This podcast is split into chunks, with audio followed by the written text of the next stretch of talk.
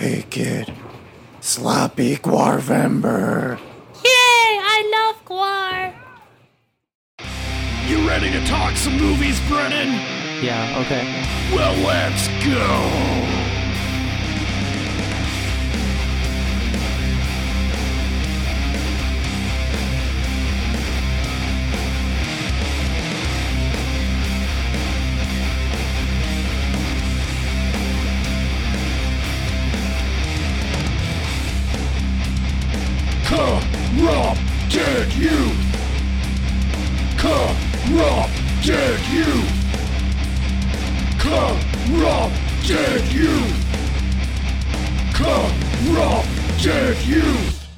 Hi, welcome to the Corrupted Youth Podcast. I'm Dan. I'm Brennan.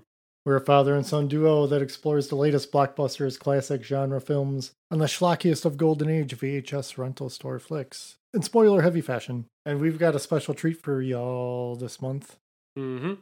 because I'm a huge GWAR fan. You are. We are. We are. Yeah, well, you are because, Because you are. yes, because I totally corrupted your youth. Mhm. Hey.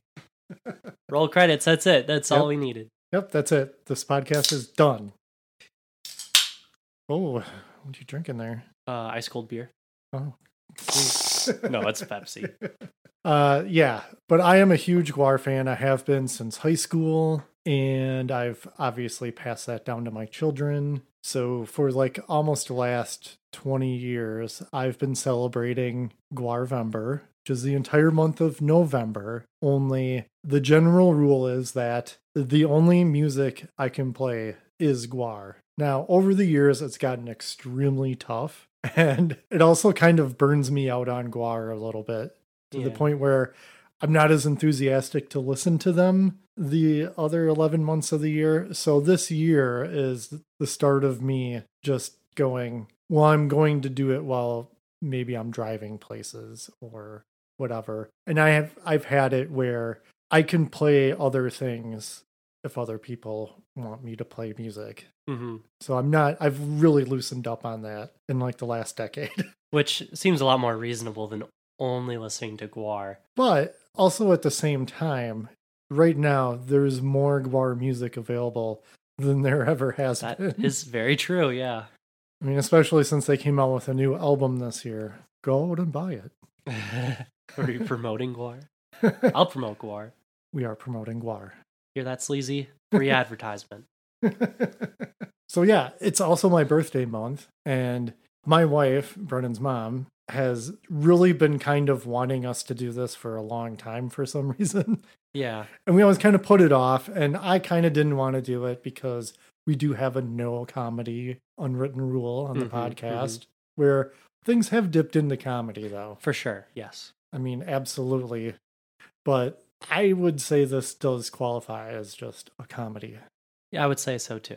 because for all the awful things that are said, none of it, the, the intent of being just mean spirited is not there Yeah. and it gets into some pretty there's some pretty tough things if you're a little sensitive so well, i guess we'll just throw that out there too not going to be safe for work Yeah. No kids allowed. This is the grown ups talking now. I'm 19. I'm an adult. I can watch it. that's true too Mm-hmm. and uh speaking of which this is your first time it is. having seen it Yes. and uh my history goes way back but Mm. um yeah so what we are covering is GWAR's 1994 Skulhedface it's a about an hour long It's on a- YouTube. It's on YouTube. Yeah, just go check it out on YouTube. Um, yeah. So interestingly enough, I mean, there's a lot of my history that's going to come out on here more than anything else. But around when I watched this the most is when I was your age. Mm. I was I turned 19, and this is around that time when I was watching it Young Dan. a lot. Did you have long hair back then? Was that long hair, Dan? No, not really. I think I had just recently cut it kind of short and was growing it out. And it might have been dyed black at the time Nice. because uh, my roommate and I were going to start our own horror punk band called Them, which there already is a band called Them, but yeah. That's great. Um, yeah, you want to know where that went? Where did it go? Nowhere. Nice. Absolutely nowhere. Well, seeing as how I have an artist dad and not a punk rock dad, I think I saw that one coming. yeah, so um as far as uh IMDb info goes, not a whole lot there. I can imagine. Um let's just kind of go over it super quick, I guess. Um there's not an official synopsis for this. Somebody wrote one, but it's probably better written than whatever we're going to explain on here. So we're just going to skip over that. Um, it was directed by Melanie Mandel. Mandel? I don't know. Um, the writers are Dave Brockie, Don Drakulich, and Hunter Jackson. I guess they're personal slaves of GWAR. So GWAR probably forced them Right. to write this Yeah, because yeah. GWAR is for real. GWAR is real. GWAR is absolutely real. This is a documentary, actually. More or less. Um, it does have uh, the only real notable stars in this, other than GWAR themselves, are uh, Sebastian Bach from the band Skid Row, which I absolutely don't like, and um, the the infamous Jello Biafra from the Dead Kennedys, and much much else after that. But the Skid Row dongle fans out there are just screaming, No! they probably don't even know this exists. he did he he was uh uh Dr. Jekyll and Mr. Hyde like Broadway or something. Man, that would just be awful. that would be awful. And I think this is just me coming off the top of my head. I think that role was also done by um David Hasselhoff. What? Yeah. So obviously much diminishing returns in either direction. Yeah. Yeah, there is also no trailer for this that I'm aware of, and I'm not even going to bother to look one up. So if there is, oops. uh yeah, so my history with this is uh my roommate guy, that was his actual name. Guy. Yeah. It's weird. I know two people named Guy, right? Yeah. And they both have the same tattoo and have never met each other. Weird. Did you know that there was an original guy? The reason why we say guy so much, like, hey, Uh-huh. what's up, guys? There was an original guy. Yeah. Yeah. And he tried to blow up British Parliament and failed. And then people just throw celebrations oh, for him. Oh, Guy Fawkes. Yeah. also, November Connection. Oh, really? Yeah, yeah. You know the whole saying, right? What? What? No, I don't know the saying. Was it remember, remember the 5th of November? Blah, blah, blah, whatever. It's all No. about Guy Fawkes. no, I grew up in the early 2000s. We didn't we didn't talk about Guy Fawkes. So the guys I know, the literal guys, Yeah. um, each had the word pout tattooed on the inside of their lips. So if they pull it down, it says pout. what a random tattoo. Right. It, it's it's extremely random, and they did not know each other. They did not even know the other one existed or had that tattoo. Fascinating. It's kind of weird. But anyway, first guy I knew, we were roommates at the time. We lived in a house with um ooh, I think at one point in time there was six of us living in this house. Jeez. And I was the only one who did not have a cat. Oh, And nobody took care of those cats. that's tough. Yeah. It was it was gross. I It was extremely gross. I don't recommend Yeah. if anyone's thinking of living that lifestyle. No. Now you live with what, three other guys? I do, yeah. Not too bad, is it? It's great. You guys are clean, I'm sure. We clean every Sunday. We deep clean. We have a rotation for it and everything. We're on top of things. I mean, they're all smart UW students, so so they're they're all good kids. They we don't have any pets, and if we did, we would treat them right. Guy and I knew each other from school, and um, I pretty much knew everybody from school, but he's one of the only real players in this because he owned Skulhedface. Hmm. He bought it, and it was on constant rotation in our place. Like we were always watching it. People would come over and we'd be like, "You have to watch this. Check this out." And so it was like a, it was like a, it was a party favor Yeah. you know if you came over you watched it and eventually because there was only um one tv in our place which was owned by one of the roommates who we we all called him Trog. Okay, and man, he was a Trog. This dude, this dude was so bad. I don't even care if he's he hears this. I don't care.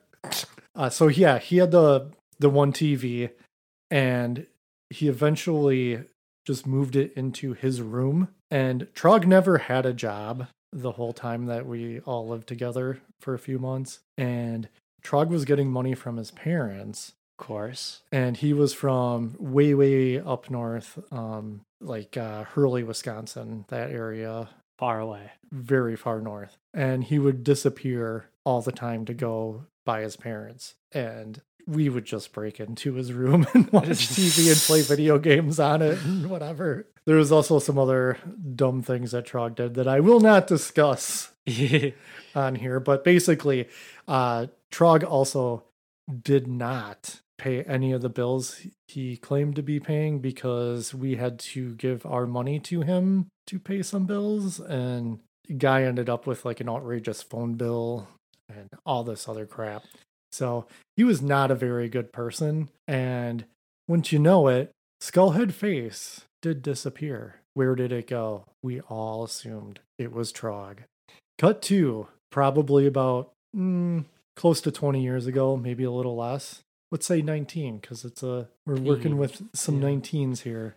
So a friend and I had a tattoo shop together, and he and his friends had moved down to the area where I was living. It was interesting because I think I had mentioned Trog to him one day, and Brandon was like, Oh, I know who you're talking about. and they apparently had watched Skulhedface a bunch too. oh. So I started piecing it together like, wait a second. And come to find out that, yeah, Trog, they knew Trog. And Trog was pulling the same kind of crap to those guys up Ah. there. So, and so they had gone to his parents' place, beat him up, Nice. took a bunch of his stuff, and one of the things was the Skulhedface video. Oh. So my friend Jeff was in possession of it. And so I had asked if I could get that back and return it to Guy. And it was agreed that yes, it should go to its rightful owner. Nice. So I did return it to Guy. What was Guy's reaction? It blew his mind. I bet. because it was the copy. That's incredible. Yeah. It's kind of a crazy story. Yeah, all for this hour long GWAR movie. but that's my history with the movie. I do have a copy of it on VHS, unopened. My brother bought it for me. Ooh, wow. You should get that signed. no, I'll have to take that shrink wrap off. Just sign the shrink wrap. That's a cool story. is pretty fun. Yeah. I mean, the fact that years later I was able to come across it. Yeah, and Trog, what a character. Yeah. Trog Man. sounds like a GWAR character. Ugh, Trog. Ugh. Not a cool guy. Don't be a Trog, dongles. Yeah. This is a hard one to uh, kind of go over. Yeah. Um, there's a lot of parody commercials. I shouldn't say a lot. There's a couple of them sprinkled in here that very much have like a UHF feel to them. yes. And we'll kind of go over those at the end, I guess, yeah. because um, it would be hard. This whole thing's going to be just kind of difficult. I mean, I guess what the the basis is GWAR is for real. Glomco, this evil corporation, who's just any big corporation in the world, USA, Yeah. What do they do? I don't know. they they just want consumers. That's all they really want. And they have like this international board. I think his name's Boss Glom. That's who Jello Biafra plays. Big fat corporate guy, just crappy. But Kind of remind me of the penguin. yeah, he did kind of look like the penguin. Yeah. But their whole plan is GWAR is a pirate TV station and they're insanely popular because they are they are the the biggest rock and roll band in on the planet. They are. Yeah.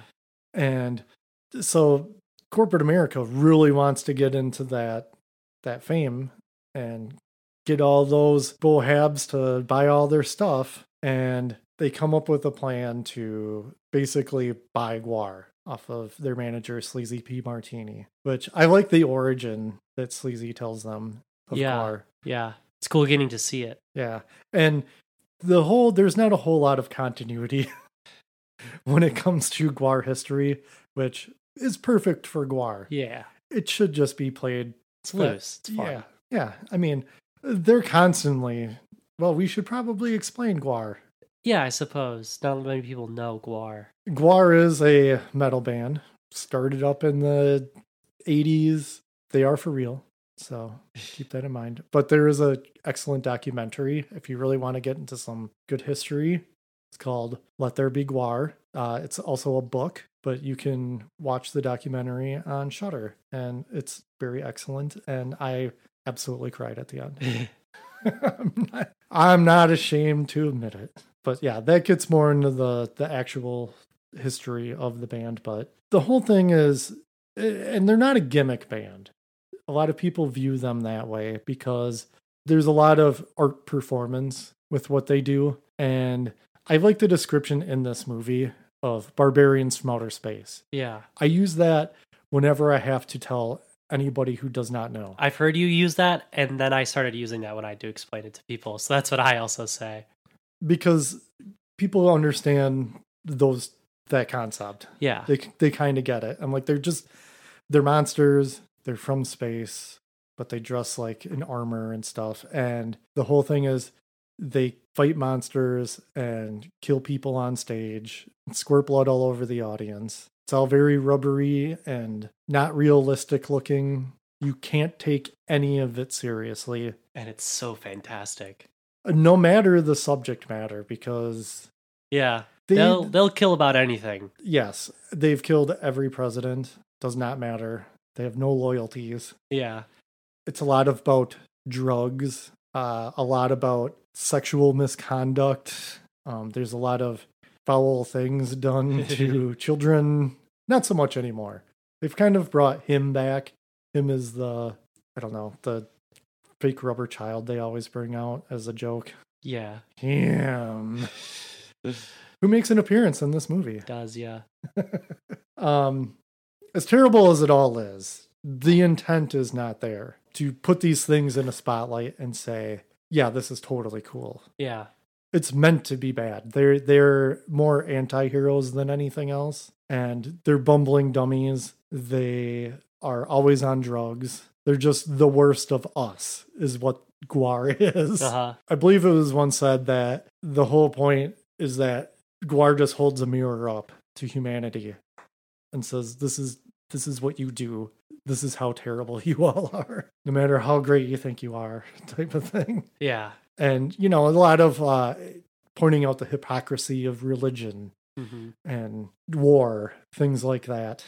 So either you're you're on on board and in on the joke, or you're not. And they've had many a protest from religious groups and such about what they do. Their their first movie, Phallus in Wonderland, is based on a real incident where the police had taken Oderus Urungus's uh, penis, known as the cuttlefish of Cthulhu.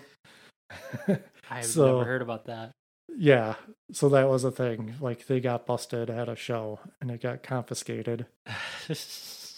And so uh they put the made a movie loosely based on that because the morality squad is against GWAR and they steal the cuttlefish of Cthulhu. we could have watched that one, but that one like if you think this one's kind of bad as far as like just not having the best of structure yeah. and everything, that one's a little it's a rougher watch. Huh. I just have more history with this. Yeah. whoa, whoa, whoa, whoa.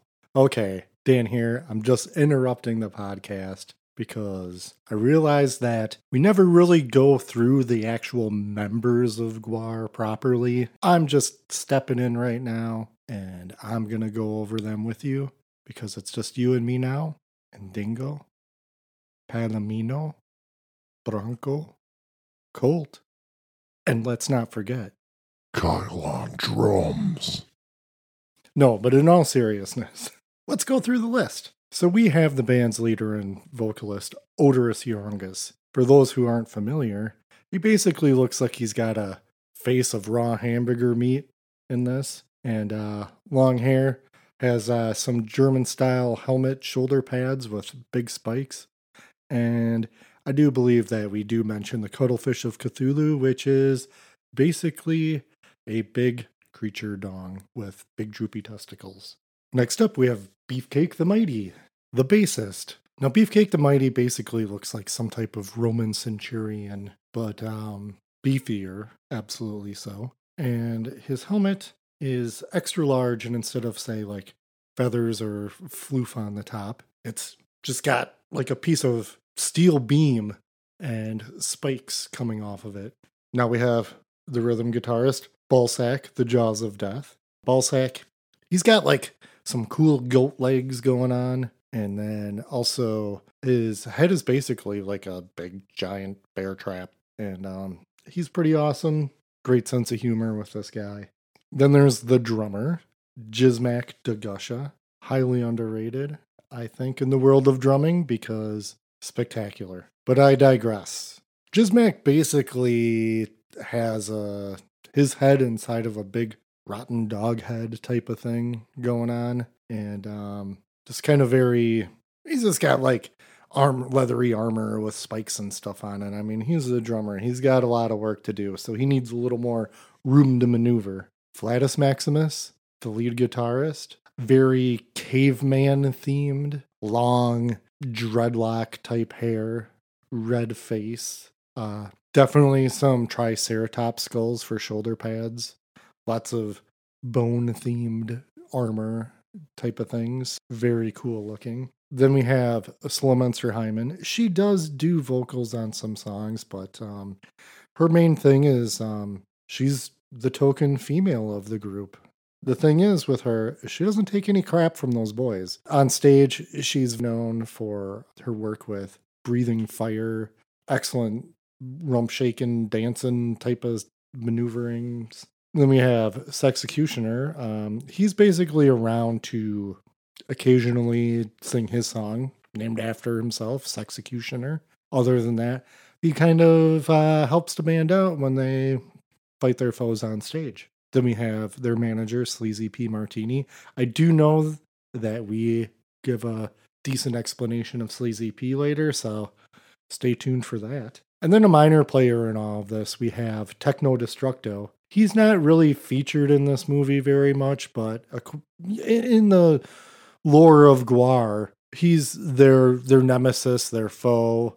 Um, his big thing is GWAR must die, and he's sent by the master to kill GWAR, and he's a cyborg. There's been other Destructos over the years, but we don't have to get into that here because we got a podcast to get back to. So that sums it up for the members of GWAR featured in Skulhedface.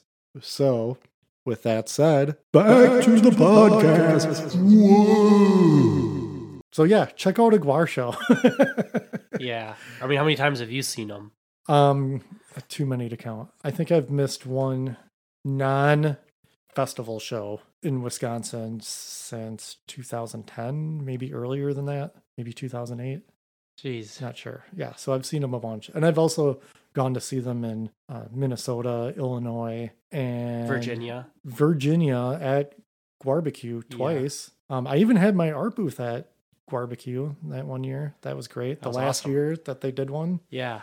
Glad we got that in. yeah. Um, that was awesome too, by the way.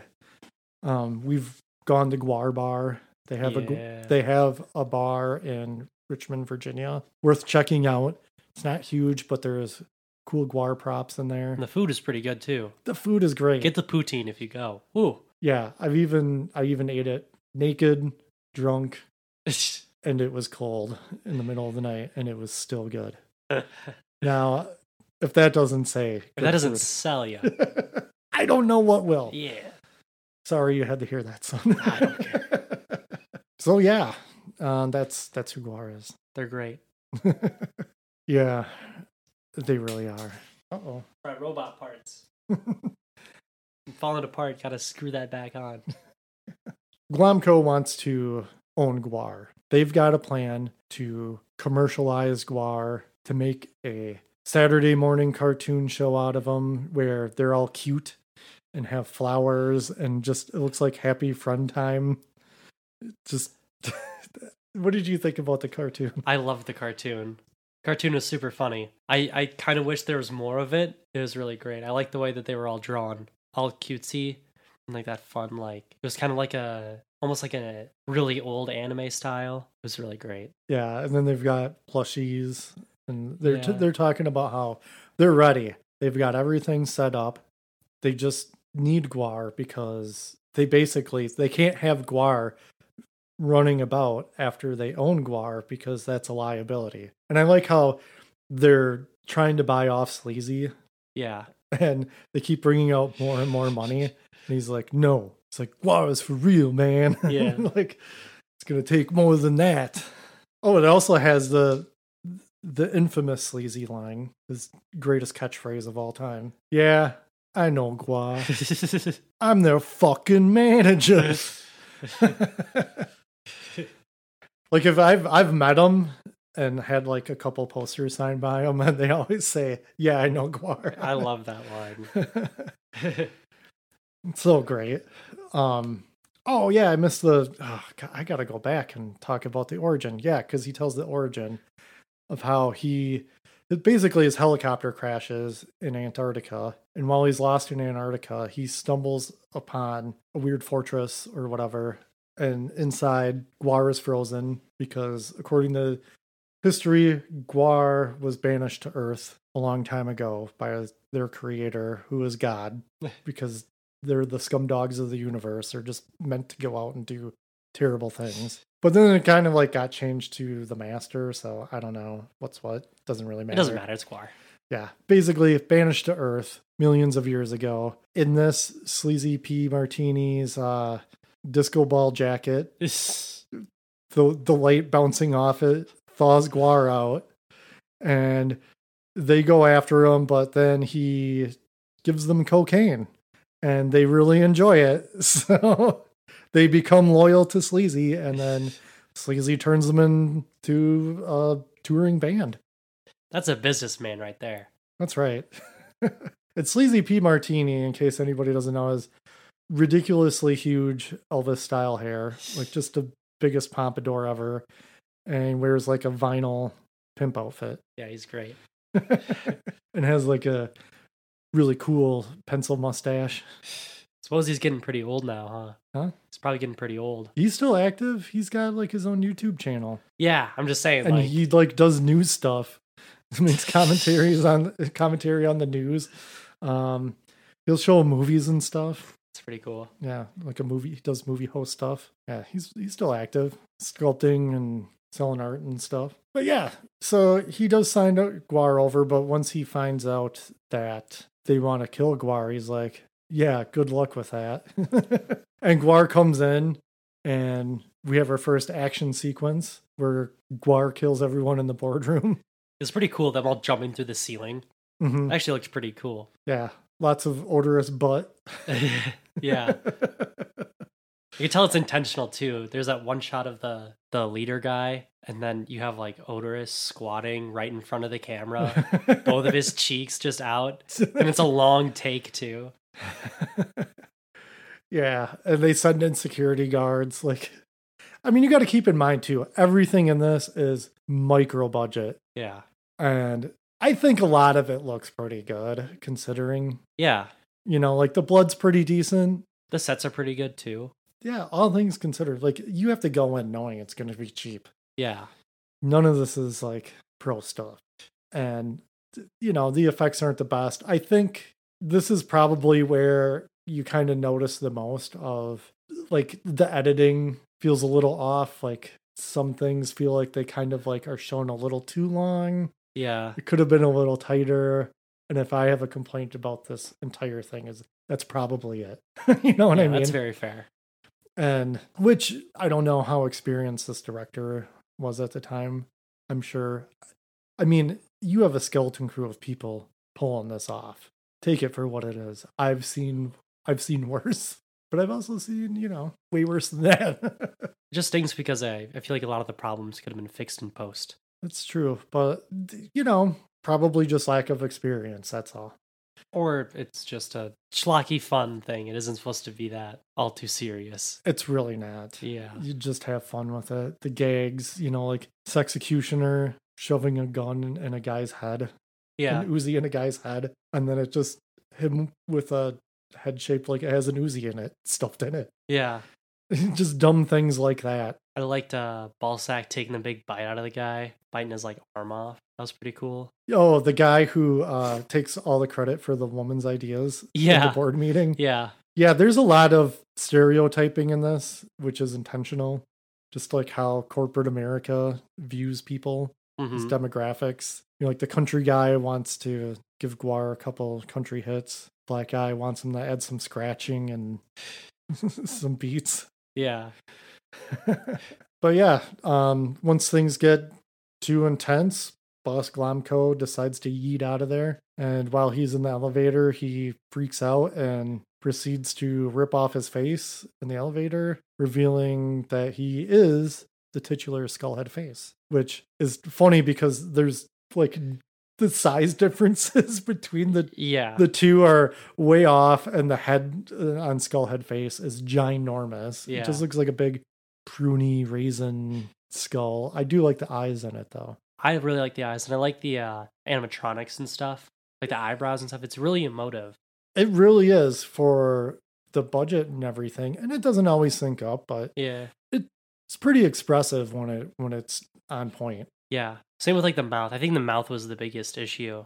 Didn't really open very far and didn't really sync up with the voice that much. I wonder if they had problems at some point because there are scenes, a couple scenes where it's working really well. Yeah, I noticed that. Yeah. and like you know, there's lots of good lip movement, revealing the teeth Yeah. and stuff. The sound quality of Skulhedface is a little lacking. I it's always been like that. Like the the DVD rip to YouTube is probably as good as you're gonna get anyway. But yeah, the sound quality was always kind of poor. It's kind of hard to make stuff out sometimes, Yeah. and the vocal effects that they use on Skulhedface distort a little too much at times, depending on what's being said. But it's okay because it usually doesn't matter. It doesn't really matter. Yeah. What are you in? What are you in this for, anyways? What are your? What do you need to hear? What what dialogue do you need to hear? I do feel like there is some stuff that they couldn't get to Mm. because Skulhedface is also in contact with Cardinal Sin. Who, if you don't know, is like the big bad of of GWAR. Yeah, Cardinal Sin has shown up in some stuff. Is basically like a giant religious nut mecca. Yeah. Like at one point, like s- smashes through a city and whatnot, and if Gorgor fight him. Gorgor is their T Rex. Of course. They're giant cyborg T Rex. Not at the t- not at that. Oh, that was just when Gorgor Later- was straight. later on. Yeah, there was. We're probably getting in the way too much stuff. That's gonna A just, lot of lore. a lot of like, yeah, a lot of these things you could probably just look up and find. Honestly, Yeah. Just- they hint at stuff which gets explained at the end, but a little explanation of who Cardinal Sin is for anybody who hadn't seen it before might have been nice. yeah. So I think maybe they just didn't get around to it or didn't have the budget to explain it more. But you just know that Skullhead is working for somebody else. There's a bigger plan.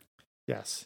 There's a whole lot of GWAR then just hanging out. There's like um sexy cooking where Sexecutioner is like giving weird recipes as they're all hanging out, drinking beer around a table full of body parts. I don't know. I like his apron. I do too. I hate housework. yeah. This is where it starts getting a little stilted in here because like you just have your setup and then it's a whole lot of like stuff. I feel like it's a lot of stalling for the final battle. It kind of is. The ultimate plan of Skulhedface working for Cardinal Sin is to steal Gizmoglobin from GWAR. They've been doing it. They do it to Sebastian Bach. It's like stealing the mojo in the Austin Powers movies. You know, you can just take somebody who's cool or whatever and you can brainwash them into becoming a corporate stiff and then extract a blue liquid from them called gizmoglobin, which Skulhedface is using to just shoot up with and getting high on his own supply type of thing.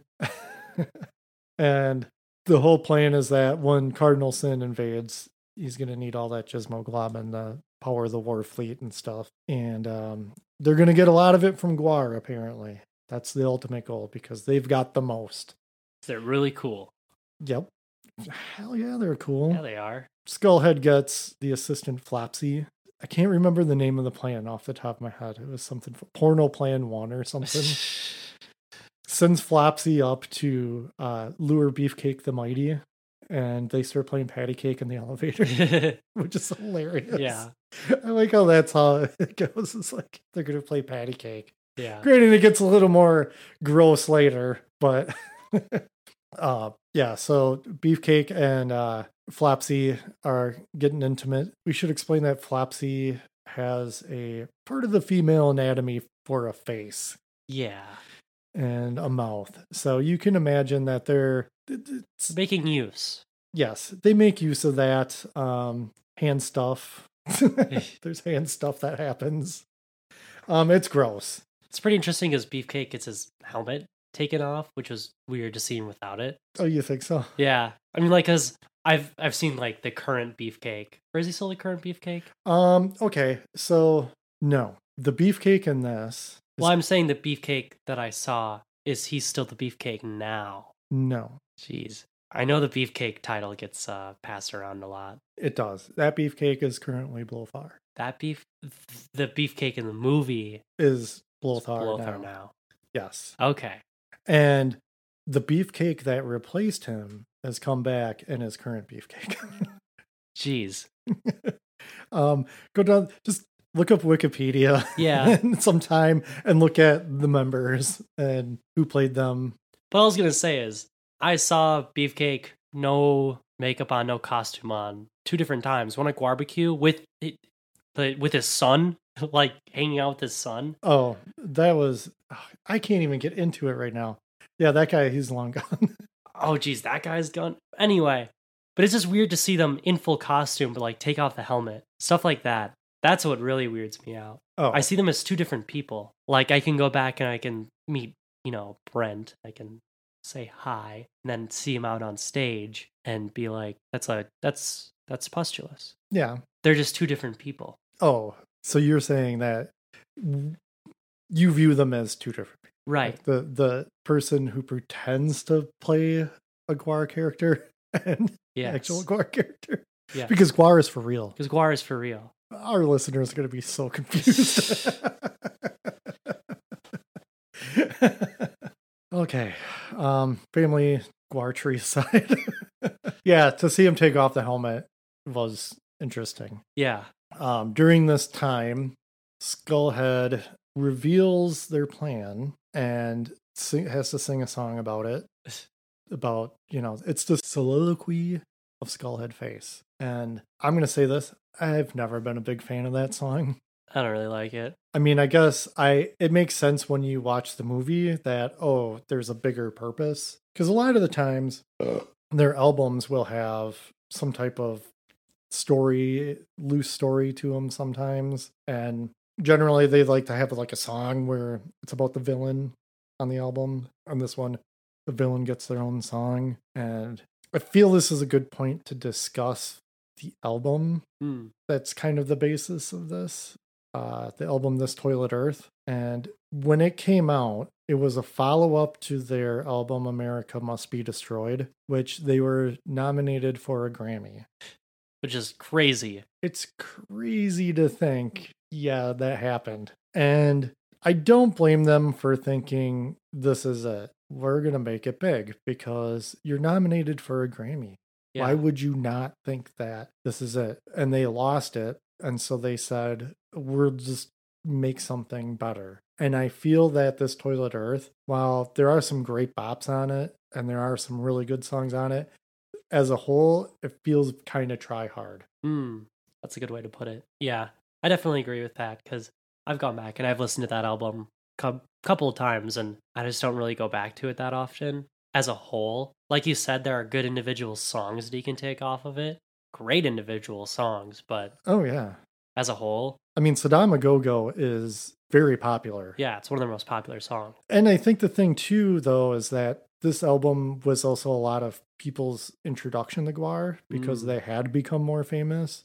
and so it was more of a in the spotlight type of thing, and Sure. it got a lot more popular. You know, like there's because of Beavis and Butthead, they were the whole point of the Beavis and Butthead game is that they're going to see GWAR, and you know GWAR's in that game, oh, That's awesome. and you know they make Beavis and Butthead references in this movie. So there's a whole lot of like, you know, they were kind of out there. They were on the Beavis and Butthead show as video that they watched. Before that, and this is when I first heard of them, was the show The Idiot Box. It was on MTV and it was like a sketch comedy thing done by Alex Winter, who from Bill and Ted's Excellent Mm, Adventure Okay, yeah.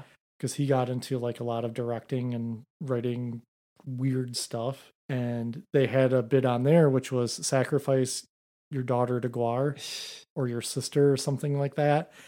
I didn't think that it was real at the time. And I remember thinking, if this is real, I need to listen to this band. So I did find them after that.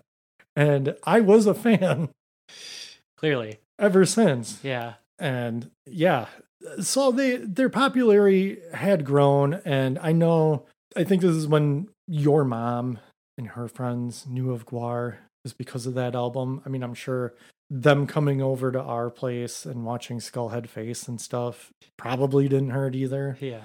and it's the i'd rather convert somebody to be a GWAR fan than convert somebody to stop the steal you know what i mean Like, there's there's good things you can do with your influence and bad things. yeah. this Toilet Earth, not the hottest of their albums, I'm gonna say as a fan. And you know, I'm also not a I'm also not a person who says Scumdogs of the Universe is the best album and everything after that is trash. Which there are fans that are like that. What a boring, boring take. That was their second album. Is it great? Yes, it's Absolutely, excellent. yeah. Stands the test of time even, but not my favorite album. Not their best either. You don't think so? No. Hmm. I mean, Well, I don't think it's their best either because it's not my favorite. yeah. Well, I mean, yeah. and I, well, there's also a difference between picking your favorite and picking what you think to be the best. I think those are very different ideas. But I also agree. I don't think it's not my favorite. I don't think it's their best. I think it's weird to say it's their best. It's their second album. What do you think is their best? Their best. As far as like, well, how about just your favorite? That's that's even hard. Uh, I usually go with Bloody Pit of Horror. Ooh, excellent choice. I listened to that one a lot in uh, middle school, like early high school. It's great, great. I I like almost all the tracks on that album. So, and I like how it has a big flow to it. It's a great listen. Like even if individual songs you don't like as much as an album listen overall, it is really really good. Yeah, it it is a good solid play from beginning to end. Yeah. Um, Come the Carnivore, I think, slows it down Yes. a little bit, but then after that, it, that entire album, I think, just explodes. hmm And definitely some of the more speedier of metal on that. Yeah. like they, there's some great stuff on that. For me, mine is Lust in Space. Great album. Yeah, Great story too for that one. Yes, because we didn't mention it on this, but it's great that this does come up. Um, part of GWAR's point of this is that they're having a telethon where if they get enough souls and feed them to the world maggot, which is a giant maggot-like creature living underneath the earth, if they give it enough souls, it'll have enough energy to break free and go into space because they don't want to be on Earth anymore. They're sick of Earth. And that's always kind of been the thing is like they're usually too high or whatever to ever achieve success. Yeah. But in Lost in Space, they they do. They get off of Earth. They go back into outer space. And it's a lot of them just talking about space on that album. Yeah. Making songs about weird space stuff and it's great It's so fantastic. because I feel that is a very good complimentary album to Scumdogs of the Universe. Only there's some better stuff on it. Mm, I think just as far as GWAR lore and Yeah. stuff like that. And the just- music is really tight on that album. Oh, it's so good. So so good. Absolutely great. I love it. Where are we even? Oh, We are yeah, so- tangents. we were at the part where Beefcake uh, is brought down into the lair. Oh yes, and then um, Skulhedface does the song, the really long song, and there's a whole lot of people dancing, like historical looking figures and stuff. Yeah, it's really odd. I mean, it kind of goes along with the song, I guess, but um, I guess I never picked up on this before, which is weird considering how many times I've seen it. But they all go behind that curtain. And I just thought it was more like a music video thing. But I didn't realize that there's a thing that happens back there where they all get melded into the flesh column, Oh, which explains the flesh column later. yeah. Huh. Which I guess we can get to that because GWAR just ends up showing up, right? Yeah. pretty much and they have to fight Skulhedface in the flesh column which is a big some type of machine it's got a shifter on it and stuff and it's just made up of a bunch of people like there's a viking there's a army guy there's a movie star looking lady just a bunch of people mushed together Uh huh.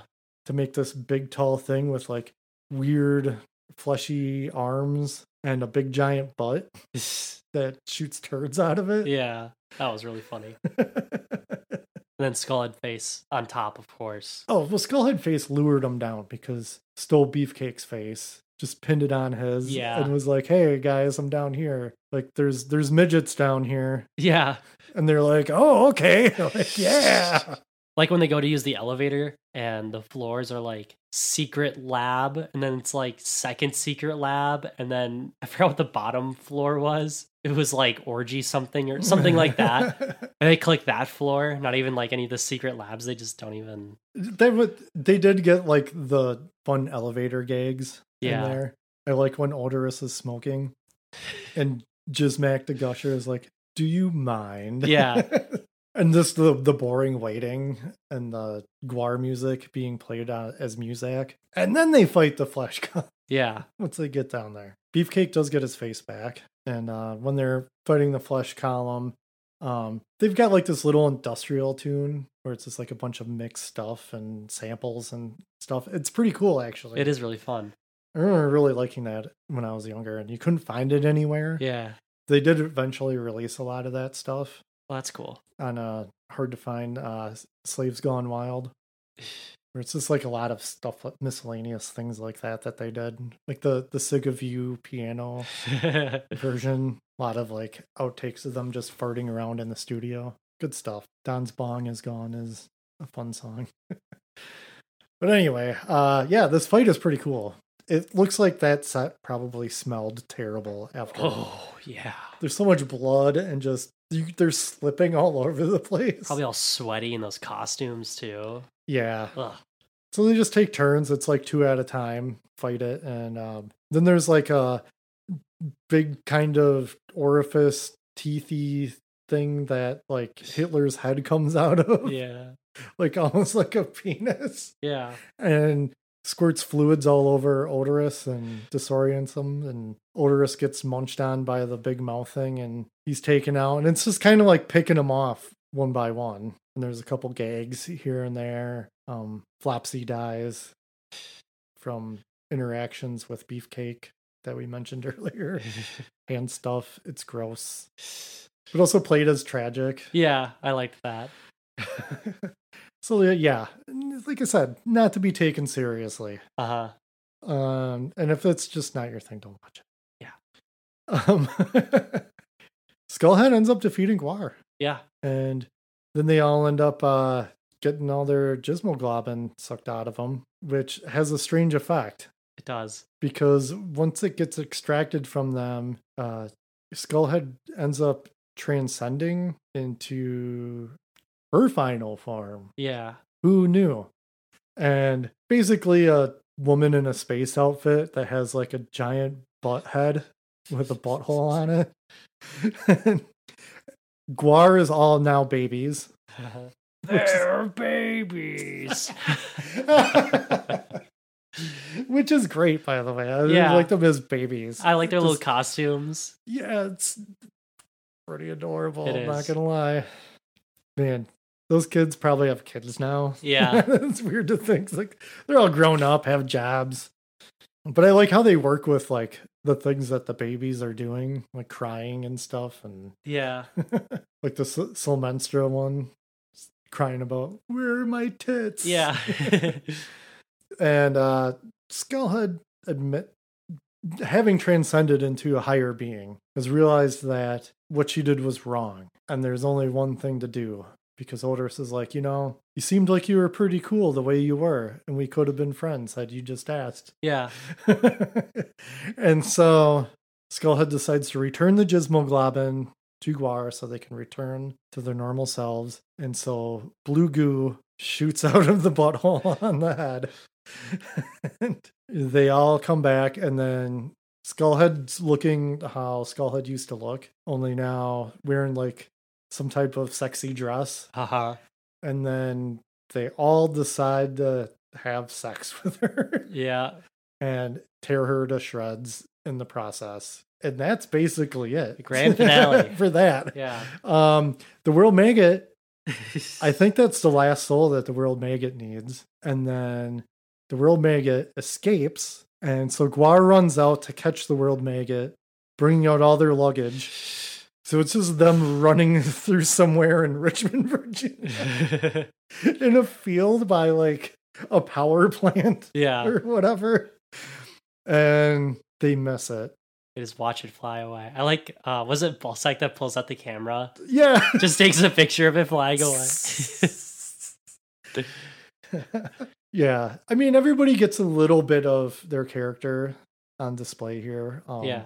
I don't know. I mean, I guess you kind of have to know them, but they don't really do a whole lot. I mean, I guess Beefcake gets a big part. Uh, Sexecutioner does with the sexy cooking. Uh, Flatus Maximus is just there for fart jokes Yeah. with the weird overdubbed voice. It was weird. Yeah. So I did find out a little something too about Ooh, that. Trivia. Mm-hmm. Two different people played Flatus. None Oh. of them were the actual person at the time, Weird. The actual Flatus, because that's when he was recovering from a gunshot wound to the stomach. What? Yeah, it's in the documentary. They basically were just driving and like a weird random thing happened on the road. Ended up getting shot. GWAR, I guess. yeah. So, not anything that they necessarily did bad. It was just a, more of a victim of a crime that How crazy. almost got killed. Yeah. Huh. So, in the video for Jack the World, I think it is, which just uses bits from this movie, um, you can see him with a colostomy bag. Oh. Yeah, which I never knew, but it's in the also in the documentary. Let there be GWAR. Check it out on Shudder. Come on, I know you dongles have Shudder anyway. yeah. You're watching Joe Bob's Last Drive-In. We all are. Come on. Well, I guess we can talk about the commercials, the All parody right. commercials in here. Um, going down the list. Um, the first one they, that they have is Turtles the Wonder Dog. I like this one a lot. Explain Turtles the Wonder Dog. All right, so Turtles the Wonder Dog is a lot like Lassie from is the show just named Lassie? Yeah. I don't know. I never liked it, but it's like they're the cute family dog that they can talk to, and they and it's a quick little brief commercial where it's like they, the parents' kid goes missing, so they're like, "Turtle, can you go find whatever the name Billy. of the Billy? Go find Billy. Like, is he trapped in a well?" And the dog barks, and he goes running off, and he finds Billy, and it's just a mangled corpse, but he still grabs it, brings it back to the parents. And they're just like, oh, turtle. Like, they're just so happy. First appearance of him. what great prop. It's so cheesy. Yeah. This is like a flat pillow. it's just gross. Gnarly. yeah, that one's pretty funny. yeah. I like that they made um Turtles the pit bull, Uh huh. which we all know pit bulls are very nice dogs. They're actually. great dogs. Like, yeah. All the ones I've ever met are the biggest sweethearts ever. Uh. Any dogs will be evil if they're raised incorrectly. That's And- true. And that's the problem with a lot of pit bull owners is that they don't. Yeah, because it's that stereotype of it's a cool, tough dog. Yeah. They're could- just friendly. yeah. They want some pets. Yeah, they just want some loving. Yeah. Sometimes dogs just have bad dispositions. It's like people, though, too. I mean, but no particular dog breed is just mean. Chihuahuas. Okay, I take that back. Yeah. Just chihuahuas. Anyways, next on our list, and um, probably my favorite, lawn jockey. this one is like topically funny too. Still, sadly. Yes, it sadly is because Um, Lawn Jockey is it's like a movie, I guess it's supposed to be.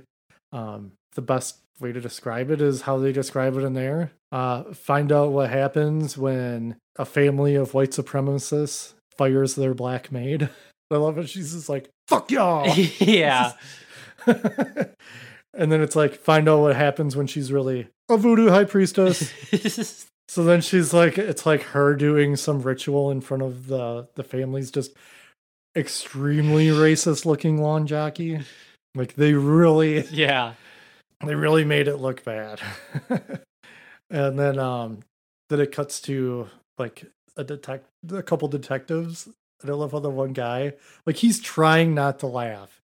I don't know how many takes they made of this, but he's like, I don't know. It's almost as if they've been bludgeoned to death by this lawn jockey. and it's just a lawn jockey, and like the lantern's all bloody. Yeah. And it's like, lawn jockey, see him before he sees you.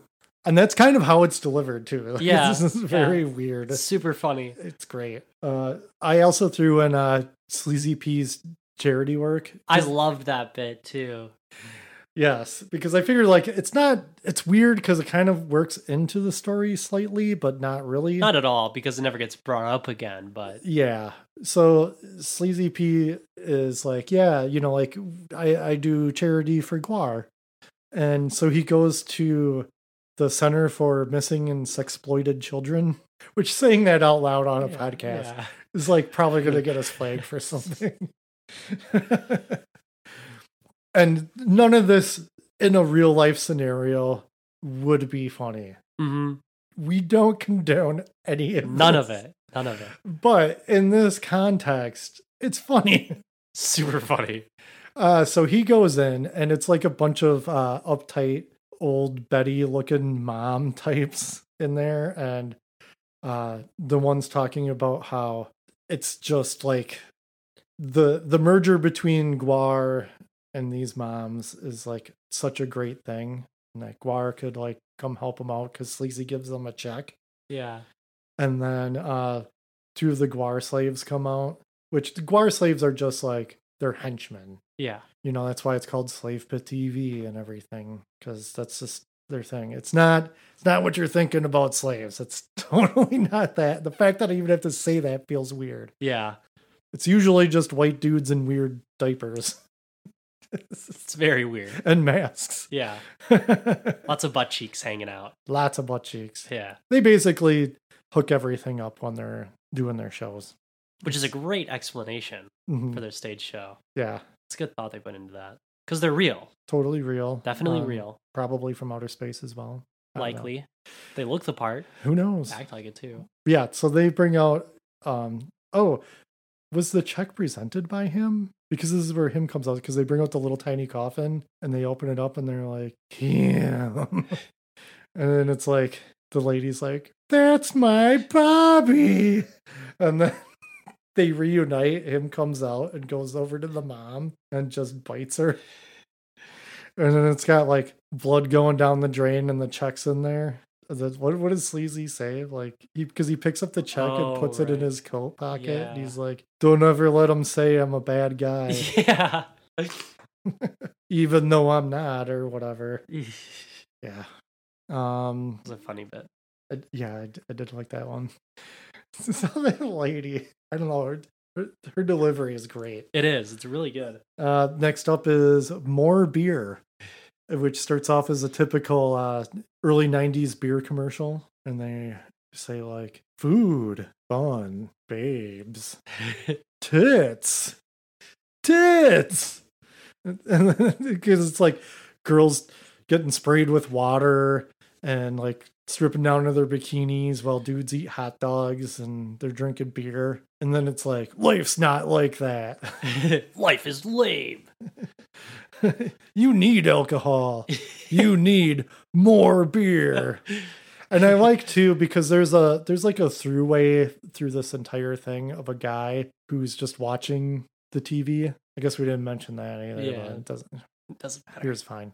Anyways, uh yeah, he ends up like slicing his wrist and he's like dead on the couch, but his friend comes over and starts watching TV too. And So during this more beer commercial, in the commercial, more guys come into that apartment with more beer. Yeah. And they're on the TV while they're watching the TV. It's really meta. It's awesome. and then um yeah, t- I really like that commercial. That one's fun Yeah. Because I don't know. That was very much how commercials were then. just the just cheesiness of it. So they really nailed that one and then got to the reality of it, which yeah. um next up, another good one, I think. Um there's no real explanation of what's happening. There's some goofy music and a bunch of kids, like teenage boys running out and they're doing something and then they roll out a big uh like slip and slide type thing and they masturbate. it's not explicit. It's just more like you know what's happening Yeah. and you see the result. And uh yeah, so they go sliding on it while mom and dad come out and sit in lawn chairs and cheer them on. Oh, also the slip inside is the shape of a penis. too. Yes. And it's sperm and slide. and the parents get splashed with it and they're all like, yeah. That one is super funny. It's super, super funny. Great gross out humor. yeah. That's it. It's it's hard to follow that up, I guess. Yeah. How do you go from sperm and slide to anything else other than um I guess how we say movie to rate it and whether or not we'd recommend. Unless there's anything else you'd like to add. I liked a lot of the gore. The gore was pretty good at times. Yeah. forget who it was, but someone like crushed someone's face. Oh, Like when hands. like and he's like squishy. Yeah, yeah. Squishy. Yeah, that was pretty good. That was probably the best gore in the the movie. Oh, there's a couple good ones when um Sleazy sticks the dude in the eye with the switchblade That was pretty good too. Yeah, because it was in the strobe light, which helped like hide probably any of the weirdness of it. yeah, Sexecutioner ripping open that head was pretty good. that was good too. Yeah, I like that. I love that part uh when it cuts to beefcake and he's like, what does he say? He says like delicious or something like that. Beefcake has some pretty funny lines in this. yeah. I do I do like it. Uh Definitely more of the clown character. yeah. Lots of good physical comedy acting from Beefcake. Yeah. I mean, what I like about this movie a lot is that you can tell it's a lot of funny guys. All the members, they're you can tell they're all funny guys. hmm And everyone surrounding them are really funny people. And you can tell something like this was just a fun idea that they had. They had just enough money to do it. They had just enough time and Allegedly, allegedly, I'm gonna say. okay. from what I read on Wikipedia that this was intended to get released in theaters. What? And the MPAA was like, this is NC 17, and there's no way you can cut this to an R rating. That's NC-17. That is not NC-17. it's, hey, it's a matter of content. I don't know how this would go now. I mean, you can definitely show more penises and things in movies these days. Yeah. Um, they it's just the MPA now as of recent, but I feel like they probably still are trouble, but also I feel like they've lightened up, Definitely. Yeah. so that's good, I guess. But I don't know. But yeah, overall, I'd say that well, it's hard to say movie to this because it doesn't really feel like one. It feels like a special. It It's kind like- of is, yeah. It's like a GWAR special. There's a a loose, very loose plot, just connecting set pieces and funny bits. But overall, I would say this is this is a movie. It's fun. Yeah. I I'd say it's a movie too. You know, it's the same for the same reasons. Not I wouldn't call it a special, but I don't think you're wrong with that. It's um, it never feels like a traditional movie. Yeah. It's more of a when this was out, you would get it where the music videos would be located Mm. in your local music store. Yeah. You know, you wouldn't get it at the movie store. It would be in a music store. So it felt more like a fun departure because normally before that they had released a couple of uh just them live concert Hmm. things and maybe with like a bit or something thrown in there. I mean, I guess Phallus in Wonderland is a lot like this. Just feels a little bit less coherent, if that's even believable, I guess. But this one's definitely, I feel, better quality. So there's that. I mean, they definitely learned over time. Yeah. There's not any like super horrible blue screen in this one. Mm. Some really, but yeah, they never really did anything like this afterward, except for It's Sleazy, where Sleazy P. Martini has a Jerry Springer style talk show, which is pretty fun. I have that one on VHS as well. I did lend it to a friend, and he had another coworker sit down with them, and they went to watch it, and they only made it so far in, and it wasn't very far, and they got too grossed out. Weak. Yeah. And they were like, What did you make us watch? And they never looked at me the same ever but yeah, it's sleazy's pretty fun. Um, it's a lot of like just people in the audience wearing fun character masks from shows and stuff. Mm. And then it's kind of like a GWAR show within that premise because you know they'll like play songs. They fight the Jaeger monster and that Hmm. which is pretty fun. I don't know if you've ever seen that one, but Sounds really familiar. yeah, it's pretty cool. It's kind of like a jackalope creature that squirts Jägermeister out of it. Fun stuff. I recommend that as a viewing as well. I recommend this movie if you know if you watch it with someone else. Probably not the most fun watch by yourself, I guess. Yeah. Um, don't go into it expecting a lot of story or anything. I mean, we probably did a terrible job describing it. Don't care. Whatever. Because if you heard me say that, sucker, you made it all the way through this, and we spent more time talking about it than the actual movie itself. Yeah. Which, yeah, the movie isn't very long. No. Yeah, it's about an hour, I'd say. I think the tube thing. Also, um, stay tuned after the credits Yeah. because there's a there's a bit. There is an MCU post credit scene, That's right. surprisingly. So we all know where they got it from, Mm-hmm. They Think- stole it from GWAR. as all things are. Yes. All great things are stolen from GWAR. So give them your money. Sacrifice yourself to GWAR. See him live in concert. Yeah. If you've survived as many times as I have, I don't know what's wrong with me. I don't know why I don't get killed. Plenty of people do. I'm eight concerts deep. I still haven't been killed. What a shame. To be sacrificed by GWAR. yeah, well, you know what? Maybe, you know, it's like uh, what that guy says in the Cabinet of Curiosities episode we watched, where life is just a conveyor belt. Yeah. all leading to the same destination. And it's just a matter of what time you fall off. What time do you get to Slave Pit and get sacrificed? That's right. Because they even said perhaps there's two world maggots. Yeah. Gonna take a while to get all those souls built up. But that's all I have for it. Well, Dad, do you want to lock plasma turrets on target?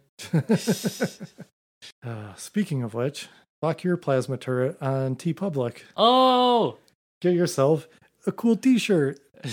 Because we got them. Contact us. Let us know what your favorite GWAR album is. Yeah. There's a couple ways to do it. You could start off by sending us an email, Where would that be at? Corrupted Youth Pod at gmail gmail.com. dot com. Come, come, come, come, come, come, come.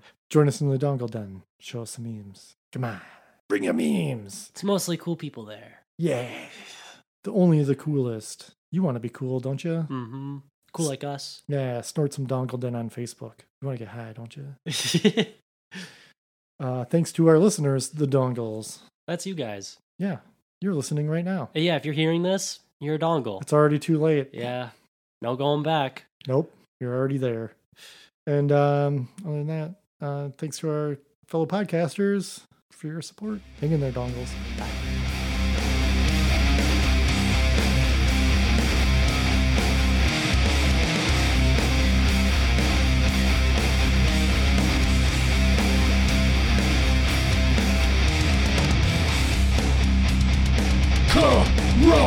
Corrupted youth! Corrupted youth! Corrupted youth! Corrupted youth! Fuck y'all.